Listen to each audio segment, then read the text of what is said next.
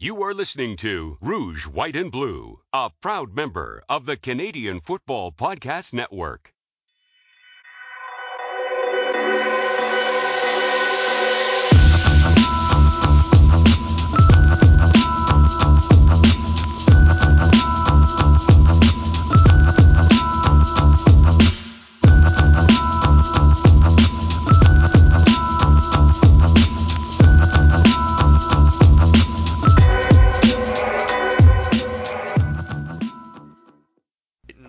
Podcast. My name is Joe Pritchard. Os Davis is on assignment in sunny California. Uh, but joining me this week is Shawn Heimberger. And Shawn, you've been a CFL fan for probably longer than I've been alive. Uh, do you want to tell us a little bit about uh, how you got into the game in the first place and what brought you back to it? Oh wow, longer longer than you've been alive. That makes me feel incredibly old. Thanks for that. You're welcome. uh, uh, what I, I remember as being a reasonably small child back in those ancient days where everything came in printed form, and um, the old well, they still make the football yearbooks, uh, Street and Smith would have a very small, maybe three or four page section in the back of CFL. And you get like maybe one little strange, bizarre picture, and you would wonder. I remember being like seven or eight, going, "What the hell is this?" They were talking about these people that I weren't familiar with, with these teams that didn't exist, and you know, you didn't know what was what. And uh,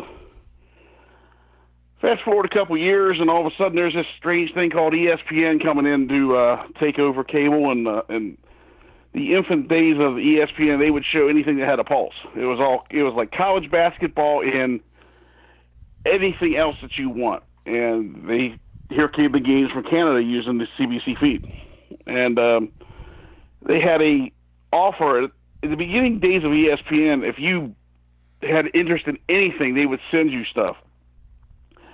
And you would have these promotions uh, during the games. You see commercials where they would send you this little, uh, it was probably 15 page pamphlet called Professional Football from Canada that explained the rule differences, explained everything. It was awesome. I, I went and got it. And, yeah, I think it had Condredge Holloway on the front getting, getting, uh, scrambling out from being rushed by somebody from Edmonton. And just from watching on TV, that was hooked because back then, it was just, it was before the USFL.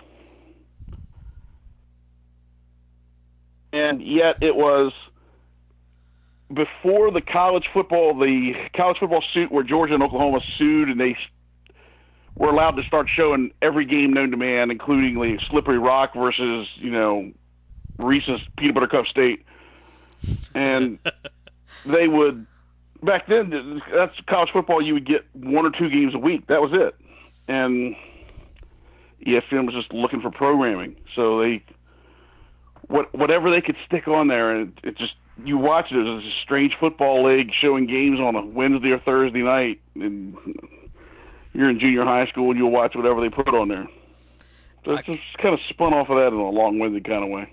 Yeah, I, I can even remember even a few years, uh, even a few years after that, where I started to get uh, conscious of things like that myself. Later, later in the '80s and early into the '90s, ESPN was still showing stuff to, for our Canadian friends here that wouldn't have the exposure to this. Uh, would show stuff like skeet shooting in the middle of the day, just simply because that's what they had. They didn't have.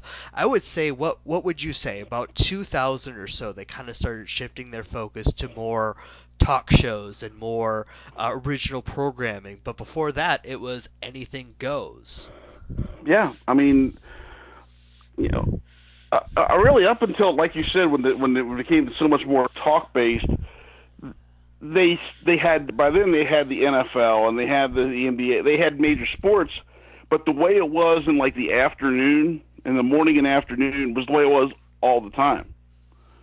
I I, I remember watching stuff like uh, the Legends of uh, Pocket Billiards, uh, where they had like this tournament. They brought like these eight to to me they were old guys then. I mean, uh, like guys like Minnesota Fats and Willie Mosconi, and they would roll these like 75, 80 year old guys out to Atlantic City, and they would uh, tape a tournament. Well, they would show every match of the tournament over, you know, broken up over uh, pockets of time.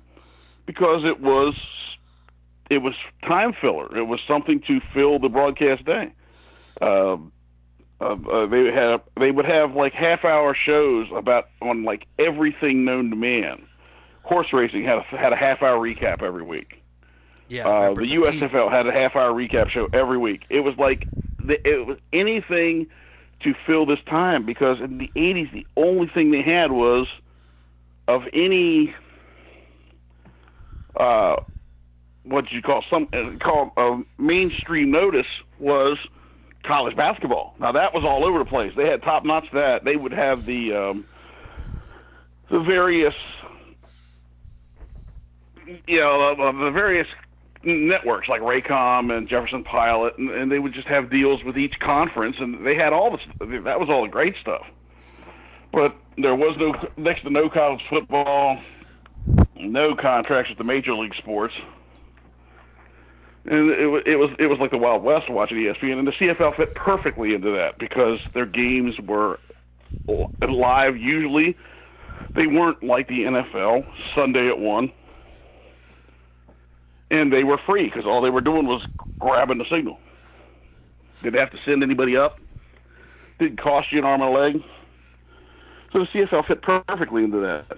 At least in, it wasn't like the. Uh, I'm getting way ahead of myself when they got the contract back in the early '90s when you got to see uh, the wonderful combination of Gus Johnson and Mike Mayock. They actually were sending them to do games around the time ESPN two started Oh yeah. Yep, I remember the that. early the, the early contract it wasn't like that they were strictly you know giving the cbc a couple dollars and they were just taking their feed that was it And I think maybe every once in a while they would send Jim Simpson and Paul McGuire out to do a big game here and there. I think I remember seeing the 81 Grey Cup feed from ESPN that had them, and having them broadcasting the championship game and still being baffled by the rules. Not maybe not baffled, but kind of just more in. Uh, just kind of in disbelief about what they were seeing. Uh, but yeah, I, I, gosh, YouTube is a treasure trove of all this sort of thing, and every once in a while you catch a glimpse of that. But yeah, you're right. A lot of what's out there is CBC. Uh, now, when you started watching, did you g- grab onto a team, or was there a player you followed when you had a chance to? uh yeah i kind of rooted for ottawa at first. I liked the big r on the helmet. And they had jc watts as their quarterback who i remembered from all the oklahoma barry switzer wishbone teams. And they kind of fit the bill at first for a while. And uh I basically and then I remember sending letters to every CFL team asking for information. Back in the days when you, you had to ask for that kind of stuff. And um Ottawa for whatever reason sent me tons of stuff. I still have all this stuff in my attic, like media guides, Christmas cards, stickers. I mean, you name it. I guess they were impressed that it was the United States, somebody from the U.S.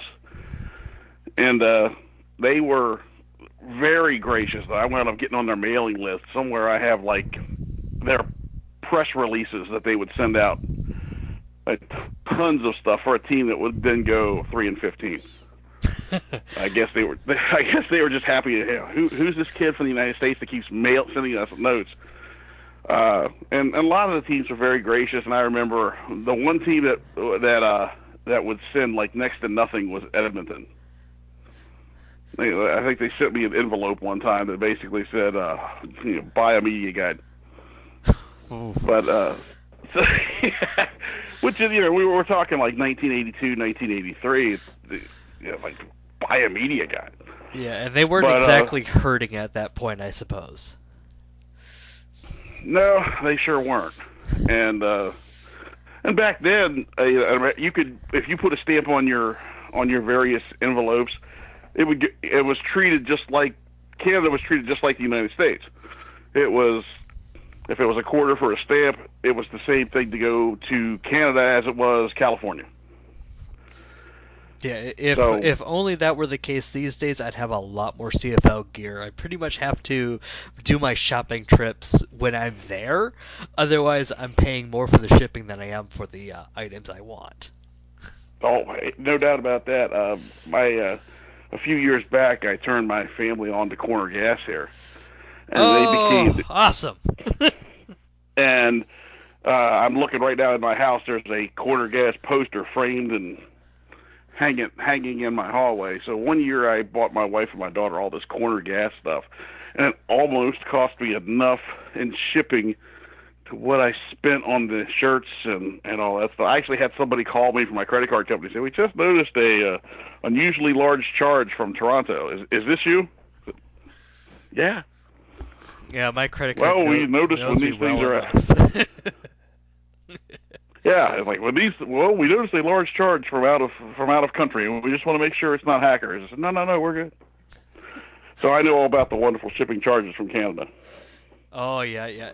Uh, I do know that there's at least one more uh, host in the CFL podcast network, John Hodge of Blue Bomber Talk, that is very deeply into that show as well. Um, that was the one thing the first couple of years I went up to see the Labor Day games. That oh, you're from the states? Have you heard for, have you heard of Corner Gas? That was the first question I would get, and then they put it on WGN like the second year I was up there, like the week after I got back. So I started and I still haven't stopped. that that's where I first saw it. Uh, was one night sitting around. I worked third shift, and one night it was uh, I was just sitting around, and there's this show on WGN. And I watched a half hour of it, couldn't stop laughing, and just kind of spun off from there. So we have all the DVD sets, and you know, my wife and daughter have the T-shirts, and you know, it's it's almost like it's an American show every day here where you comment where you have fanatical uh, lines from the show and this and that. So you know, it's it's it's a big deal here.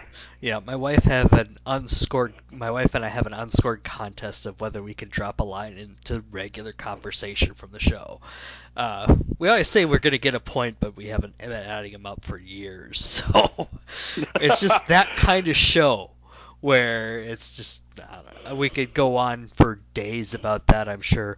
Uh, but getting back to your your early days of CFL fandom, uh, I'm going to assume that with the USFL coming around, uh, ESPN was probably laying off their CFL coverage. When did you first start losing track of it?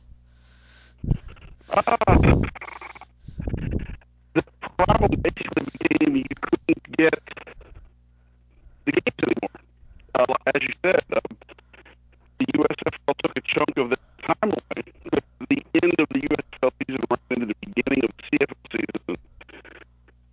Same then the same as today, where the United States fans, oh wow, CFL in the for football, and then as the NFL opens up, they pay less attention, and it became hard to find games, uh, hard to watch. So you were literally following through the newspaper the little scores or whatever, and it became it was almost like you were back in the fifties. Everything was a little tiny aggregate type until ESPN starts ESPN two, and it's like the cycle starts over again. I, we need programming, so what do we do? Let's go. Let's use the CFL. So you know they uh, like all these. Uh, you guys talk about YouTube. I, I have like tons of these games on VHS that'll never get transferred to DVD. And some I did get around to DVD from like the beginning of the ESPN two with the bizarre graphics and all that. Um, tons of CFL games from that time. And it was uh then it was back to being really easy to follow again. Like I remember uh the the big thing in the '90s with uh, well, of course, and the other the other thing that I, I should have said, it's that coincided with Doug Flutie, and for whatever football people think of Doug Flutie, he always connected to the United States. Doug Flutie could have played in Korea, and there would have been a small segment of Americans that would have watched it. So it became really easy to follow during Flutie's years because people were interested in it. Uh, I think uh, Sports Channel was like a forerunner to the various regional uh, sports networks. They had CFL games for a little bit because they knew it was easy ratings, cheap television. And by that time, I had kind of transitioned to Hamilton because Ottawa was always talking about going out of business, and it gets a little old when you're any fan base, I would imagine. Yeah, that was those were not good times for Ottawa for sure. Uh, Brett Dowdell uh, wrote a, and I apologize to Brett if I miss if I um, mispronounced your name, but he wrote a great book about the end of the Ottawa Rough Riders. It's definitely one you want to find. Uh, you can probably check it out on abebooks.com, Abe like the president, and books. Uh, it is a great read for any of our listeners. Uh, it's a great picture of what happened to the original Rough Riders. Uh, yeah, but going back to ESPN2, I remember those graphics you're talking about, the lowercase, the slashes. It, it was the ultimate 90s look, wasn't it? Very much so. Uh, odd colors, lowercase letters, uh, rainbow slashes on the back, trying to look graffiti-like. It was, pr- it's it was a pretty dated uh, bunch of graphics, and you would watch ESPN two, and Keith Olbermann's walking around with a leather jacket on. It's, it's kind of uh, very dated for its time. We're we're trying to show that you're hip, and then you look back at it 25, 30 years later, you go, "What the hell are these people thinking?" that that is for sure. I I believe there's at least uh, one uh, clip on YouTube, the '94 Grey Cup, with the ESPN2 uh, with Gus Jackson or Gus Johnson and Mike Mayock calling it, uh, with all those old graphics. So definitely one to check out there. Uh, and then of course, I, I think. Oh, go ahead. Somewhere around here, I have like I think the '93 Western Final uh, in the snow between uh, BC. That might be '94 Western Final. Yeah, yeah, 94, 94. That was a great day. the Eastern final that day was good too. And, and, and, uh, I think Danny McManus was the BC quarterback, and, uh, hits the uh, beat out heavily favored Calgary team. And uh, those were really cool games because you you watch these games because as you get older, and when, I, I won't get on my political box, I promise, but the whole thing climate change you used to see so many more bad weather games in the United States than you do now. And up in Canada, you still see games. and the snow coming down to the playoffs is pretty reliable chance to get a pretty weird snow snow game somewhere. And uh, that's what, what always neat to be sitting here and it's you know late October, early November, and it's like snow falling like you're tossing out of the sky buckets. It was it was always just such a neat aspect. And I love the ball too. You know, uh, the ball was different then. The ball had a little more of the like more of an oblong shape to it. Um, I think I read that it was a year or two or something like that. The CFL had finally decided to use the same dimensions as the NFL. Where up until that point, the ball was a little different as far as size. Yeah, it was a little bit a little bit wider, I believe. Yeah, if you actually held one at the same time as the other, you can tell the difference. Like I have a ball, or well, at least I did. I don't know if it's still here. A ball from the '99 Grey Cup. Uh, the, I think it was Hamilton, Hamilton Calgary, and uh, it was if you held that and held it beside the NFL ball, you it, it, you could it's easy to tell the difference. I mean, it's not like holding like a baseball and a billiard ball, but there's a difference in how the ball feels in your hand. And uh, I always thought that was really neat because the ball looked uh, better visually. Because the, the CFL also had the white uh, circles around the, the ends of the ball. It also had the neat little rotation. Okay, you see the little, little white circles zip around it as a quarterback through a spiral. NFL didn't have that. I wish they, you know, I wish they did. Wouldn't that be so much more, so much better visually? Yeah, it, Like, why doesn't the NBA use the ABA red, white, and blue basketball? It's so much better on television. It's visual. yeah, it just it grabs your eye a lot more than the plain NFL ball. I don't understand why they why they don't use a stripe myself. You would you would think. I mean, to me, it just makes sense. But sometimes you get these leagues that are just so scared somebody's going to slap a lawsuit on them that they decide not to not to do these things. But I always loved the CFL ball. Uh, You could watch you could watch the circles and uh, see. I, I Joe, if you came to my house, you would see not just the CFL, like tons of stuff about everything you can imagine. And I have an old football from it's got to be from the mid '70s because if you look really, really closely through the faded leather, leather uh, it, it's the uh, the J5, JV5 or J5V football. And if you look real close on it, you can see the uh, autograph of the commissioner at the time, Jim Gaudaur. And that ball even more pronounced than the 99 ball. It's like you think how how could quarterbacks throw this thing? And it is uh, it it, it really, I mean everybody thinks of the Canadian game as this, you know, for quarterbacks that can't throw. I've always thought that you had to have more of an arm to play there because of the dimensions of the field. You throw a simple out pass here, and it's you know pick six the other way. Um, I, I live in a town where we call Tim Tebow and played uh, his first year minor league baseball. He came through town, and people were saying, "Oh, you know, Tim Tebow, he can play football in Canada." I said, "No, uh, absolutely not."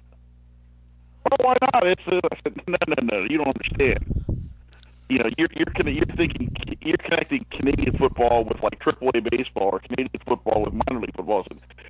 It's a whole different world. If you can't throw with accuracy in the NFL, you can't throw with accuracy there because the simple out pass is so much. You have to put so much more zip on the ball, yeah. and he can't.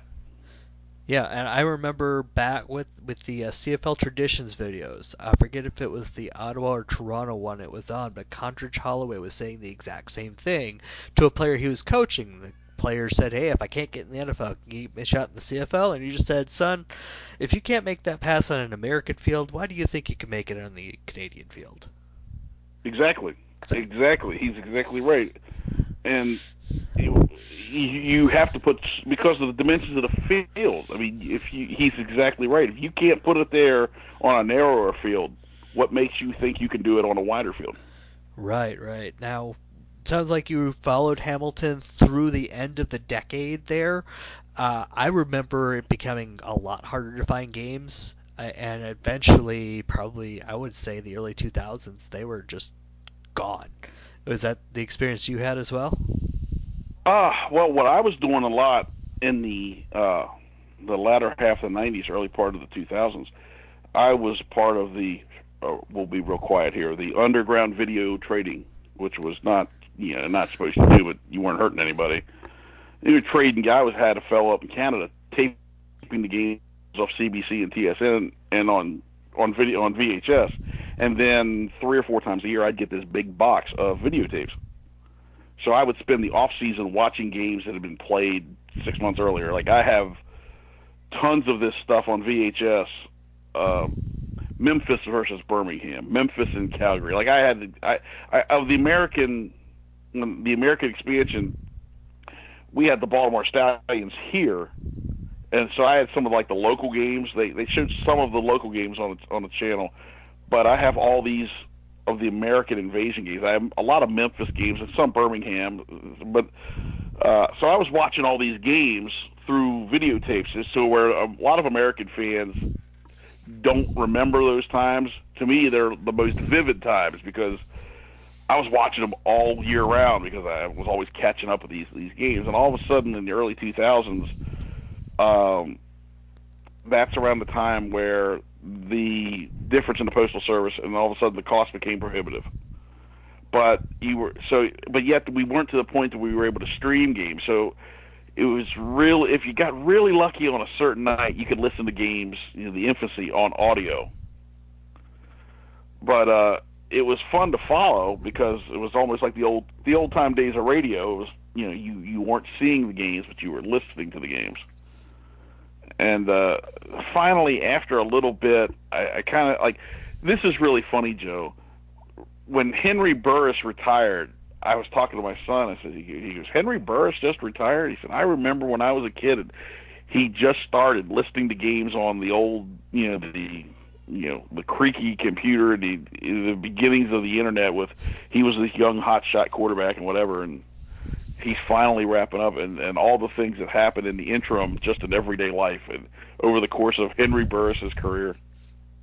Oh yeah, oh yeah, because I remember he even took a he even took a training camp pit stop in Green Bay, but that was a time where there was one quarterback in Green Bay and no others. Even though the backups would always be guys that could go start somewhere else too. And then I even remember him starting a game against the Packers with the Bears, which uh, good goodness, that's Yes. got to be like 15 years ago now. But yeah, just seeing him, I kind of hopping on the tail end of his career because the streaming really got good for me around 2014, where it I had the proper equipment to get a good stream finally.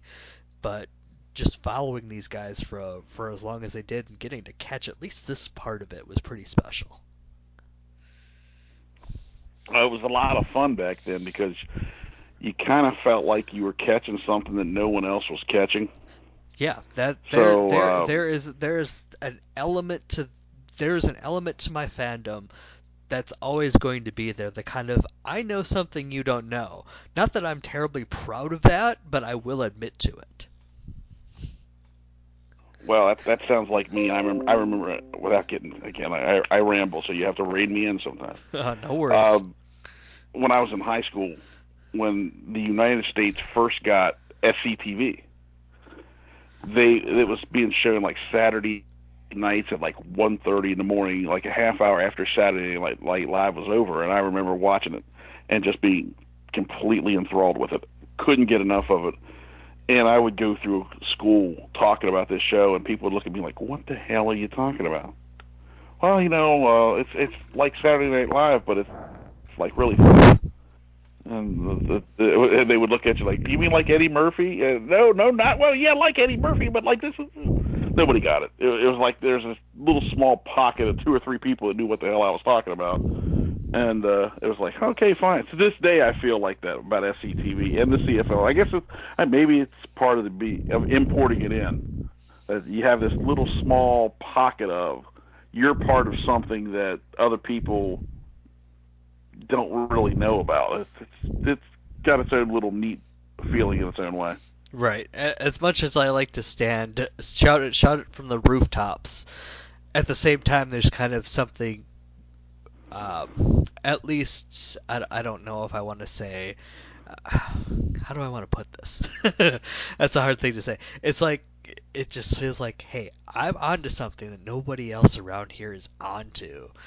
They are going on and on and on about the same things that everybody else is seeing, but I'm seeing things from a completely different direction. I don't know if that it I, I shouldn't say it makes me feel special, but that's the word I'm thinking of at the moment. It's like I'm let in on a secret that nobody else knows about. Even though I'm trying to tell them about it, it's still a secret because they're not catching on.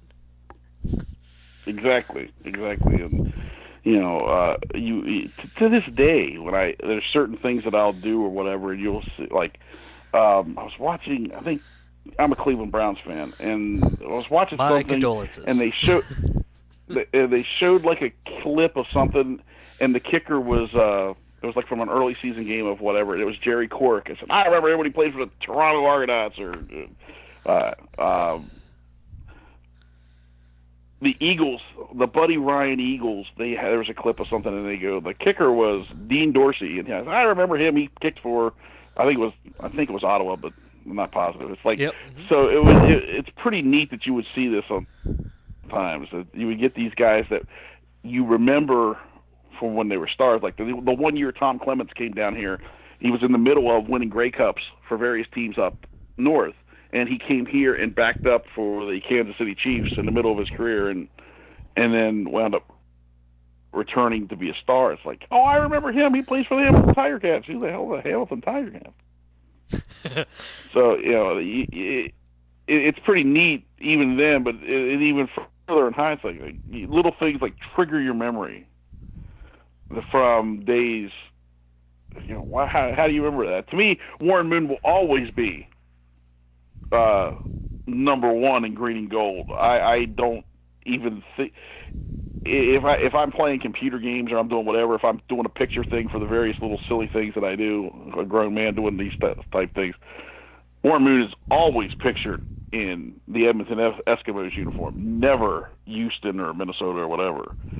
Um, it, it's just weird how you think of things that way.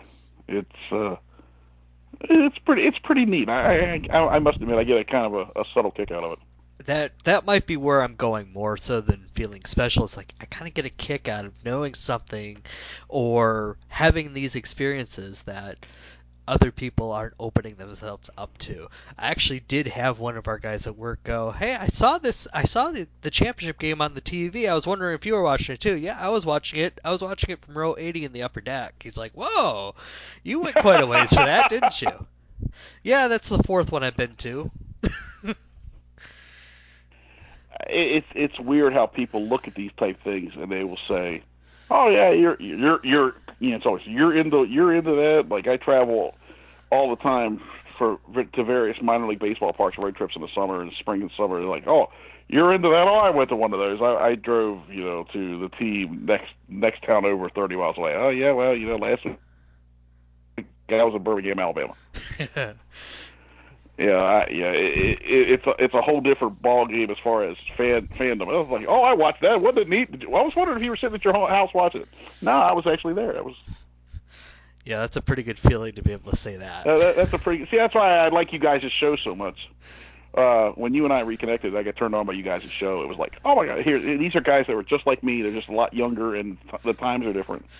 You know, they're re- really into something that has a small little little pocket base of fans, and, and they know all about it. I I I remember being there, and it's it, it's a it's a lot of fun. Well, I'm glad we're able to bring you back into that and make and give you those memories again. I know we've made some good friends across the U.S. Uh, one in one in Alabama, one in uh, South I believe he's in South Carolina right now, but uh, both of them big Birmingham football fans, and now they're one of them's been one of them the sports writer that's been t- keep paying attention for 30 years. Another one bumps into Chris Jones, the old Riders coach. Now he's coaching your Cleveland Browns as uh, what a defensive assistant, I believe, and it just bumps yep. into him at a cornbread festival and knows all about him and knows all about what's going on. Even rooting for the team that he was coaching at the time. That's that's pretty darn cool, if I do say so myself the the biggest kick that I got out of that was I think it's about three or four years ago. I was uh, uh I live in Maryland, but I'm in an area where if I drive five miles north, I'm in Pennsylvania. If I drive five miles south, I'm in West Virginia, and if I drive, you know, 25 miles south, I'm in Virginia. So it's like you know, a lot of different stuff going on. And a friend of mine said, "Yeah, there's this guy that um, in PA, about you know ten minutes ten minutes from the line, maybe twenty minutes to the to the to the town. So this guy says he used to play in the CFL. Um, you, you always hear stuff like that because everybody said raises. Oh, I, you know, it turns out, oh, I did this, and it turns out, nah, nah, you really didn't. You played. You, I played for the Kansas City Royals. I know you didn't. They came to town and at the American Legion Hall, and you went and tried out. You know, for a minor league scout. It's the difference than playing there. But uh, this guy, my friend, kept talking. Said, yeah, this guy says he he played there, and you know, and, and this and that. And he, I said, well, what's the guy's name? So I'll I'll check back. He's a, I think a supervisor at the uh, local home for not necessarily orphans, but uh, not necessarily juvenile delinquent, but yet, you know, young men that were having had had difficulties in life, and they work with them, et cetera. I said, well, get the guy's name. He said, oh, and so about a week or two goes by, and he says, Oh, the guy says that, uh, his name is. uh He said I've been calling him. Earl. His name's Earl. Uh, he said last name's Winfield. I said Earl Winfield lives there. and he said, "Yeah, yeah." I said, "I said this guy's about five nine, five ten. Yeah, yeah." He said he played North Carolina too. Yeah, I I remember Earl Winfield. I said. So about you know, a little bit of time goes by, and it turns out that I wind up connected with Earl Winfield in the parking lot of the IHOP. and I'm walking out like the biggest. Imagine at at my age, walking to this guy uh, with a Hamilton Tiger Cats mini helmet and about 38 cards, and I got a picture of me in the, standing in a parking lot with Earl Winfield, and he's looking at me like I would have never guessed that in here that someone would have known what the hell I who known who I was, and uh, let alone ask me to sign stuff. So I'm sitting here talking to you, Joe, and I'm looking dead across at my Hamilton Tiger Cats signed mini helmet by Earl Winfield. That's the kind of story you hear about from CFL fans all the time.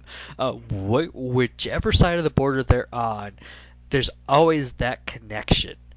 That's just not there in the NFL or the NCAA unless you're either really lucky or you're really rich. and I'm neither of those. But Yes. those kind of things are those are great stories. Actually, I believe Josh from Podsky Wee Wee is a big Earl Winfield fan too, so I'm sure he'll get a kick out of that story. Uh, now let's wrap let's wrap this up a little bit by talking about you got back into the league this past year.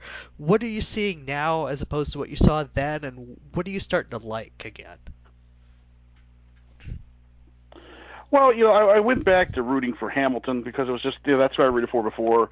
And what's what was neat for me is because I'm still I'm still a big uh, college football fan. Uh, Jeremiah Masoli, you remember him from Oregon. You, it, and looking back now, you can look at him in Oregon and say, "Oh my gosh, that, that he has the skill set that fits what they do." And uh, and I think it's neat that you know Jerry Glanville, you know, from from my youth, is is hanging or still hanging around football up there doing. Uh, I think he's the defensive coordinator. Yeah, he he, he Uh, did he it- did do that last year. I don't think he's sticking on though.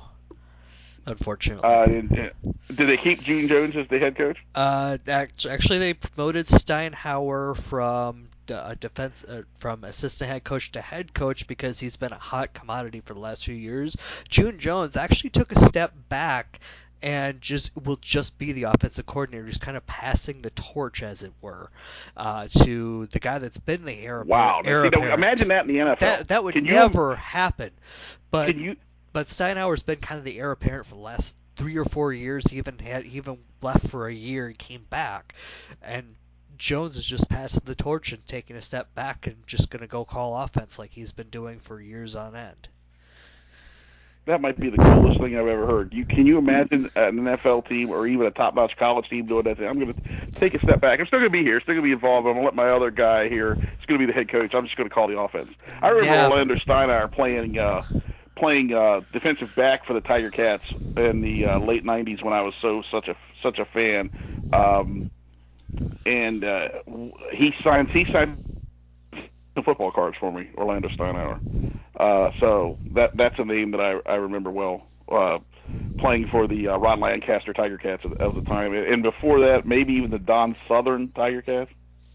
It could Uh, could Don- very well be. Could very well be. I don't. I I'm fuzzy on my timelines at that point, but yeah, he was around It- there for funny. a while. Uh, you know, if if you played during that time period, I remember you like a glove. If you played in the league last year, you know it's like I got to really strain my memory. It's part of part of old age. But I, I, you know, the only thing I didn't like about last year was everything was about Johnny Manziel, which I understand why, but it was just such a pain. And I get the biggest kick out of these guys that think these failed American head coaches that take Canadian jobs, and you can just see a mile and a half away that that's not going to work. Like, why on earth would Mike Sherman think that he was going to go to the Canadian game and succeed?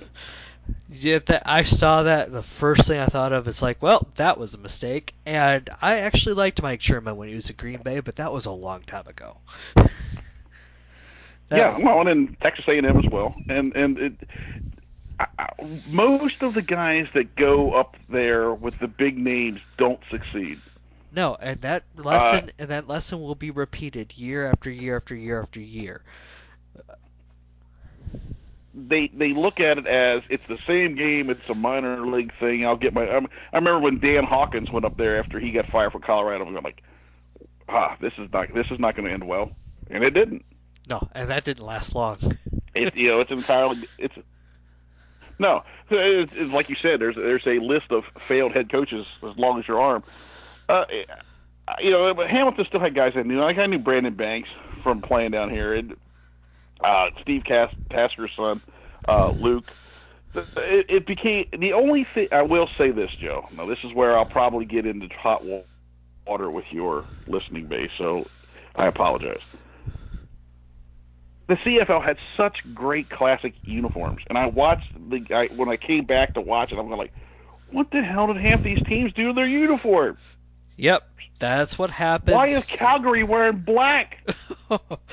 that one gets hammered on a lot, especially since there's a team in the league now known as the Red Blacks, and you have a team on the other side of the country wearing the same thing. And their colors used to be red. Yeah, red. Uh, you get you maybe the black as an accent, sure, but dear God, put him in what Doug Flutie wore, and you're fine. You could sell that look for the next hundred years, and you'd be fine. That's what you think. I don't. I never understand. And the same thing goes to the NFL screws with things too. The Browns used to have great classic uniforms, and now they're one of the worst in the league. Hey, Calgary had such great classic uniforms. Who who comes up with, with these things? And better yet, what dummy listens to them? Well, The only one that I looked at and said I like this was I liked what BC did because see I remember back in the early '80s, uh, the they had their quarterback was Roy DeWalt, and they wore the white helmets and the orange jerseys. I liked that. That was more of a throwback look. That's okay. What does somebody say? The traditional colors here are red and white. They've always worn red and white. Now all of a sudden we're going to change everything to black. I I, I don't understand the mindset, and and they just they CFI. Like I just so much used to the old classic uniforms, and then now they have almost like a okay. I'm, I'm getting ready to duck the bows and arrows here, almost like a this Alliance American football look to it. It's like, gosh, please, you had so you had such great uniforms. Know, why would you screw it up? Although I did like the fact that uh, Winnipeg seemed to be transitioning back to the classic blue. Yes, it, it's when- it's weird because uh, the the two teams I love the most in the world right now are the Milwaukee Brewers and the Winnipeg Blue Bombers. They have very similar uniform histories. They have a classic look Like a royal for- blue and for- gold. royal blue and gold for forever. They screw it up in the '90s. I mean, not terribly, but they broke what was they broke what they tried to fix what wasn't broke, and now they're starting to come back and put it back together the way it's supposed to look. Well, it's funny, you know, during my, uh, go, uh, I should say, silver age, I guess, of CFL fan, it was just when Winnipeg was starting to mess with that. Like Matt Dunigan was the was the Winnipeg quarterback in '94 when they uh, battled the Baltimore team all the way down to the wire. And the year after that is when they transitioned to more the darker blue and the blue, he- the uh, like the more of a navy blue helmet. I'm like, why, why on earth are you messing with this back then? And now that they're coming back, now it's more of the classic, like the Cal Murphy Winnipeg blue was always who I associate with it. Yeah, Yeah, and, and they never had like. anything that was awful, but it was never as good as what they had lost. I just yes, yeah, I- very well put. Better and, and much and much much shorter in words than I. Uh, uh, why would you? Everybody decides to mess with with what's not broke. Like I'll I'll give you another story. Uh, I, I'm originally from Ohio, so I follow the Ohio teams. The Cleveland Cavaliers, when I was a kid, were wine and gold, and in the early to mid '80s, when the Gund brothers bought the team, the first thing they did was change it to blue orange, which was okay, and then they changed it to another blue, and then they had these these these horrible, very '90s like white with black and swirls. It, they looked a lot like the ESPN two graphics we were talking about. Uh, Check out Cleveland Cavalier '90s uniforms; they're just awful. Royal, uh, like baby blue involved all, all these colors that they would constantly take these surveys, and it was all the fans would always say we want wine and gold, and the owner would always go, no way in hell, and they would go pick what they wanted to do anyway. Why on earth would you not listen to your fan base?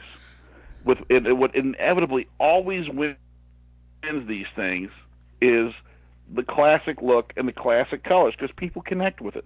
You connect with it because this is what you watched when you were growing up. The Winnipeg Blue Bombers, when you first watched it, you first connected. The gold helmets with the block W and and uh, the uh, royal blue. Why would you screw with that?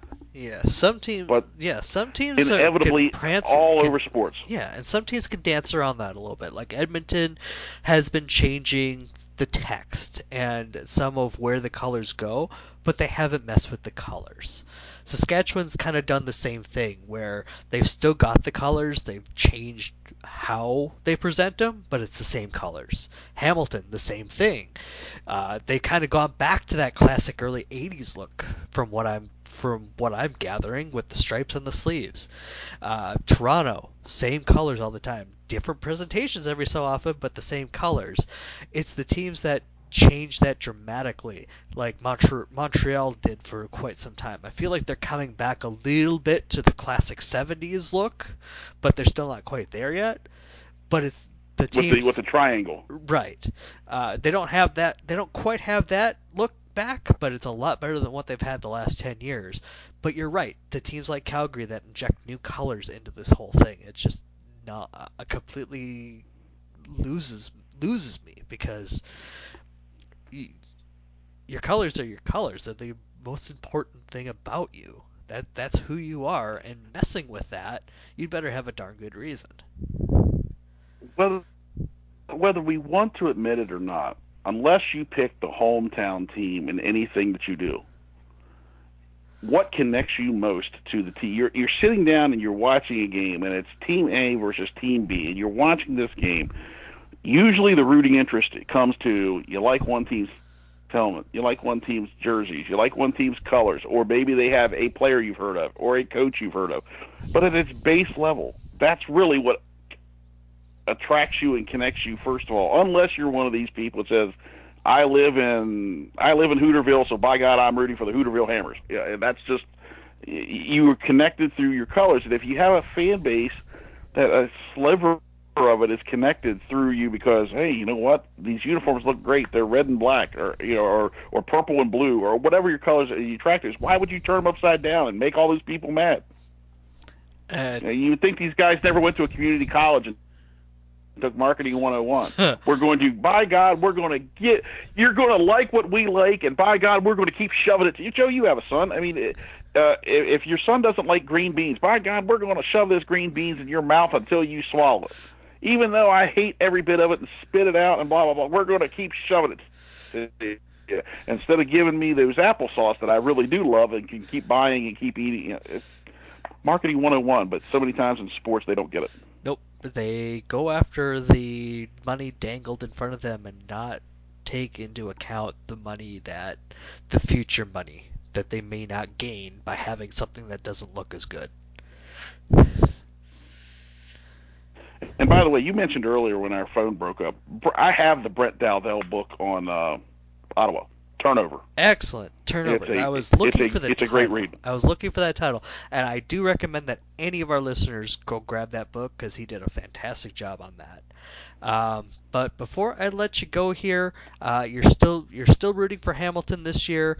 Um, you got any plans to go ever visit them? Go see their new, go see their new stadium.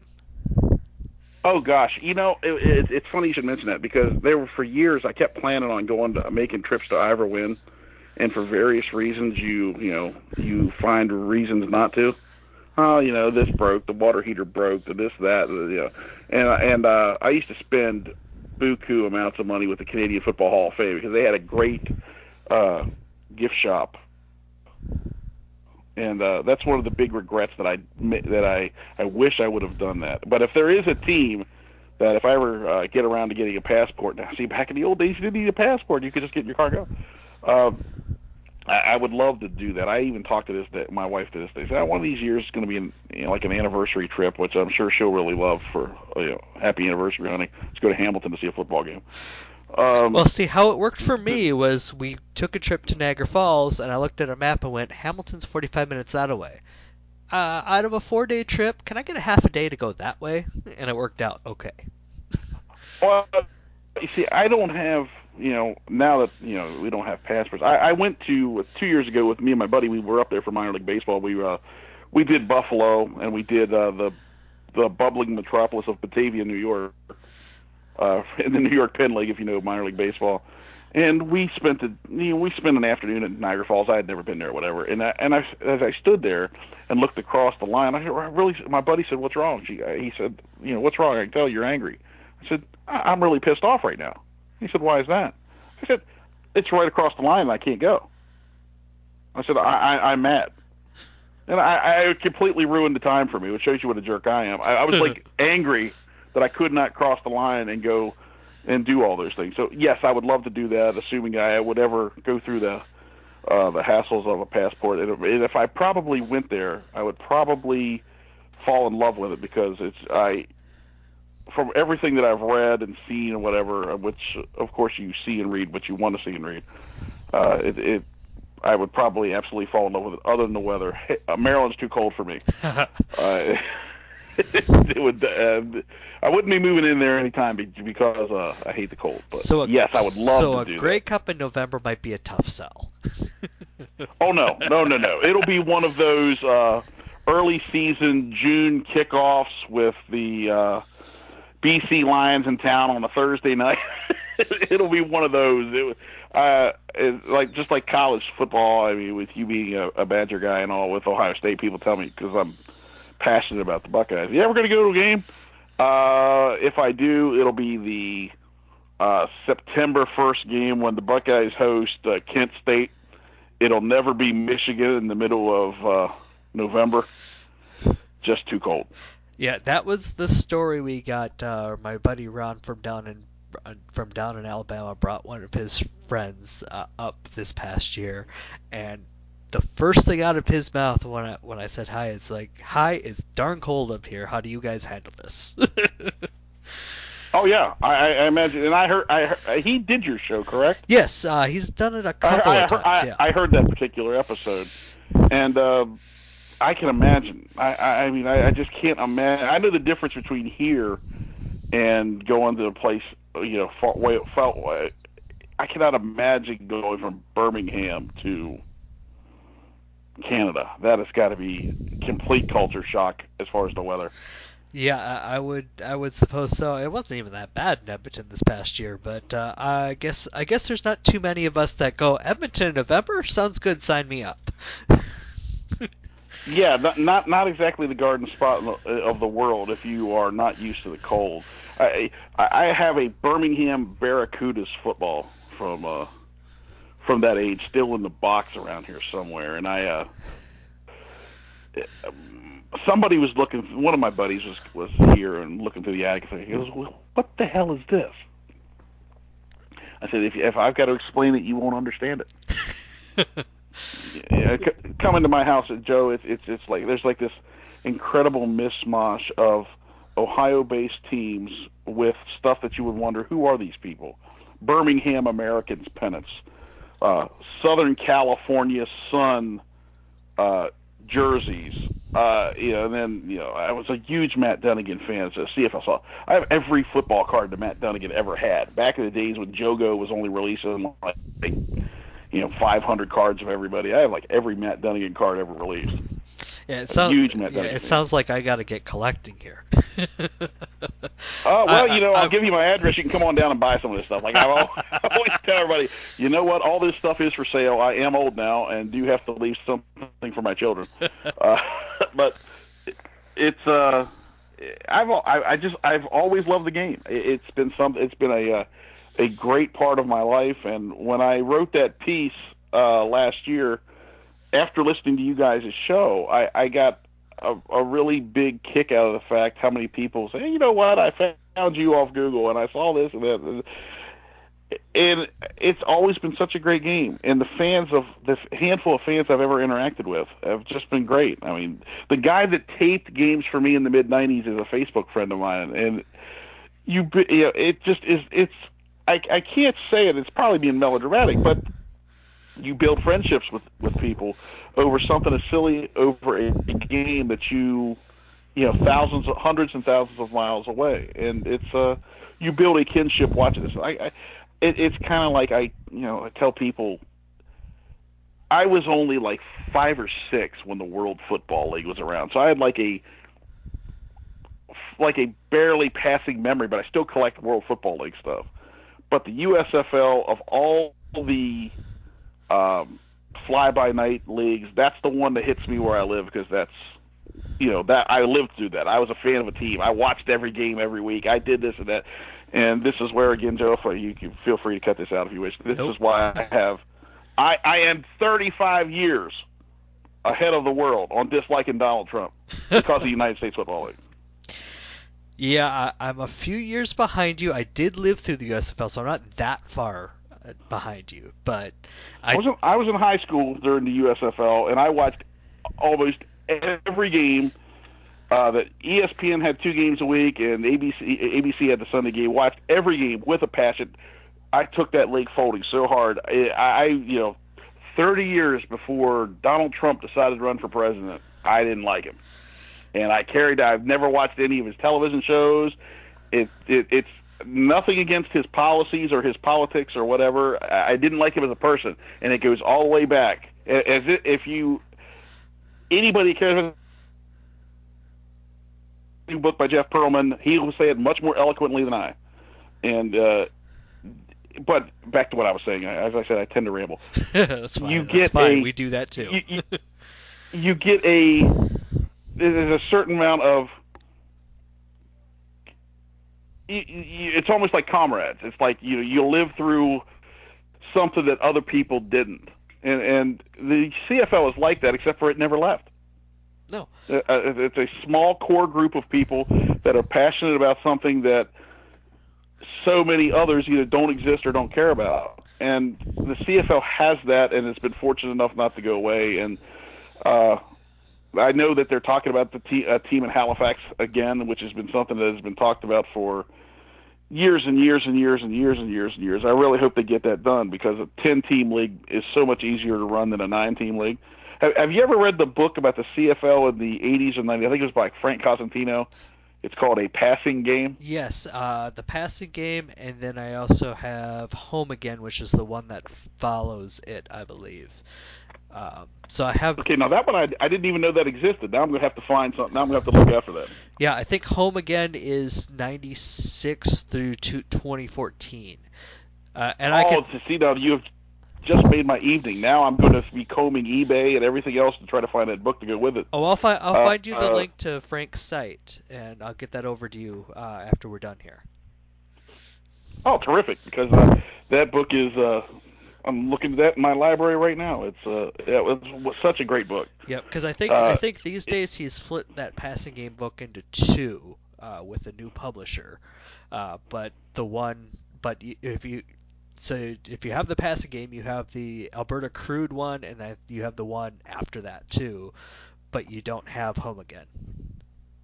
Nope, I sure don't. I'm actually pulling it out right now. The passing game, a a history of the CFL, Yep, lots. and it, it must have something. It, it has up and, and and my copy is highlighted by somebody. So, uh, but you know, you, when you read these books, you go through and you go, look how long they have talked about putting a team in Halifax. Wouldn't it be great if those people could actually get it, get their team? So. I'm, I'm, I'm. Are they still going to call it the Atlantic Schooners? I mean, that that was the name. That was I actually have a That was the name they have a- announced at the schooner party at Grey Cup, so I don't think they're going to deviate from that. Wow. That, well, and that's the, name that's been around for years and. I actually have a pamphlet that somebody sent me from the like the early '90s when they were talking about it, talking about the Atlantic schooners.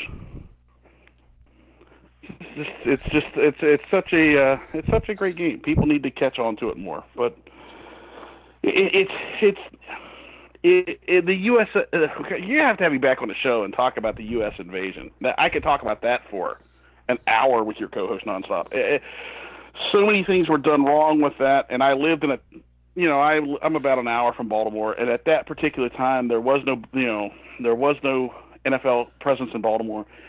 There's so many things that were done wrong that I'm in the minority, but I still think that could that could fly. They just picked the wrong towns. Yep, they picked whoever had money that was willing to say, "Here's here, shut up and take my money, and here's a team." That's all they did. Well, you know, you know, I when when you go down, I've never been to San Antonio, but I've been to Memphis, and and I've been near Birmingham. Uh, I, I just can't understand those communities. You're trying to sell them an unusual game that that they don't understand, and really aren't interested in understanding. I, I've always thought so uh, that it would have had a much better chance of flying if they would have picked mid-sized cities that had some kind of connection to Canada via television, like um, my son and I talk about stuff like this all the time because we have no lives apparently. Uh, for example, uh, I know you're going into the Packers' backyard, but Milwaukee didn't have a physical team. Why didn't someone consider Milwaukee? Why didn't somebody consider Rochester, New York, which probably got over-the-air Canadian television? Uh, um, pick towns that have some sort of connection. Their people they probably have a decent amount of Canadian expatriates and have a connection to being near the border and, and Canadian television and have a connection to the game. Why, why, why not like Spokane, Washington, or Portland, Oregon? I know Portland probably didn't get TV, but you know we're in the ballpark. Those are the type of towns that that I would have looked to expand to. Why on why on earth are you going to Memphis, Tennessee? Why on earth are you going to uh, Birmingham, Alabama? I, I, it's just stuff like that that just simple sports business. I still think the CFL could flourish if we're sitting here, you know, ten years from now or whatever, and you've had success in Halifax, and somebody says, you know, we stick our toe into the U.S. market, you know. You know, there are towns that are reasonably close to the border that I think could. I mean, look, Boise, Idaho is bigger than uh, Regina, Saskatchewan. You know, I, I mean, it, if you're going to invade, you have to invade with people that are amenable to your product. I mean, uh, going to Birmingham and Memphis was going to be great in June, passable in July if you're lucky, and then it's it's time for uh, time to be singing Rocky Top and Roll Tide, Yep. and, and Once you get tossed back the in the closet. biggest problem I see with any talk of U.S. expansion whatsoever, uh, besides the ratio issue, which is probably a showstopper in and of itself without the desperation of the expansion money being absolutely required. Uh, but the other issue I can see um, that would be a problem. I'm losing my train of thought all of a sudden. Uh, well, first of all, the ratio, of course. Um, that's going to be the biggest problem because you're not gonna, you're probably not going to get the players' association to roll over these days and say, nope, we're, we're okay, we can do that. Uh, but the biggest, pr- the other biggest problem you're going to have in the U.S. is that college football and the NFL are such entrenched brands that if you're playing games past the middle of August, forget it. You're going to start. Oh, you're going to lose. You're going to lose. But because I'm sure you noticed with the TV schedule last year, E ESPN2 had games throughout the summer, but the moment you hit Labor Day, it's all on the on the Plus streaming package, which is a godsend for people like us, but isn't exactly the greatest exposure for the product. But you're they're not going to beat even a Division One AA game or FCS or whatever they're calling it these days on ESPN News even so they de- so if the CFL ever got real serious about going to the U.S., which honestly would destroy some of what makes it special to begin with, but if they ever got real serious, they'd have to start thinking about a spring schedule, and then you're you're in real desperation mode if you're doing that. Yeah, I mean, uh, you you you you just can't run against those teams. You have you have, you have you have to be in the right markets, which is why I look back and go, why on earth you expect people to watch your game against Alabama and Auburn? Right, and even Boise, It- it- even it's Boise, not happen. and even Boise, Idaho, in September are going to be focused on the Broncos, and they're not going to be focused on uh, whatever team they would get there if they if that were ever to come to pass. Yeah, I mean, there, there's a, there's a lot of things that are wrong with it, and, and in, in the end, it's probably better if they just build their brand north of the border. They have a great game, and, and et cetera. I just I know Baltimore was the one market that has succeeded to a certain degree, and some of that was because they were thumbing their nose at the NFL. Exactly. It was like, oh yeah, hmm uh, Paul Tagliabue lives in this area, and he was a commissioner at the time. And in, in a roundabout way, and I promise I won't bore your your people too much, Joe. It, it, I've always, as a Browns fan, I've always blamed Paul Tagliabue for the Browns moving to Baltimore because if Paul Tagliabue would have given Baltimore the expansion team they deserved, uh, when they went to Carolina, which was okay, but Jacksonville, which is not okay. If he would have given Baltimore that team, which they deserved, Art Modell was never going to be the kind of guy that was going to go to Birmingham, Alabama, or Jacksonville, Florida, or Memphis, Tennessee, or Nashville, Tennessee. He was a Northeast guy. He would have found a way to make it work in Cleveland, and then the Baltimore Ravens wouldn't have won two Super Bowls that should have been in Cleveland that is the type of thing. So everybody here in Baltimore during that time that the Baltimore CFL Colts slash Stallions existed hated Paul Tagliabue because they asked him on live television, "Why did you? Why didn't Baltimore get a team? And what can they do now?" And he basically, "Oh, you know, they could build a." They could build a museum or two with that money because Paul Tagliabue is a Washington guy. He lived outside of Washington D.C. and he didn't. He thought the Washington Redskins were good enough for Baltimore, Washington, because Baltimore and Washington's only separated by like you know 50 miles.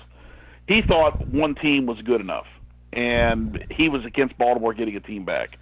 So in a roundabout way, that's why I don't like Paul Tagliabue. But Baltimore, the CFL was a hit in Baltimore because they were basically sticking it to Paul Tagliabue. They would have every game that they the CFL Colts and the Stallions would play. They would they had all these old Baltimore Colts guys uh, doing the color commentary, and they're always on the field. It was, I mean, they they supported the team really well, but I'm not convinced it was that they loved the CFL as much as it was they saw a way to stick it to the NFL. Yeah, that you should be here. That was the motivation there, I'm sure. But uh, it sure it sure made for a great story. It sure made for uh, some wonderful memories of my own because that was a team I hooked on to because of what we talked about earlier.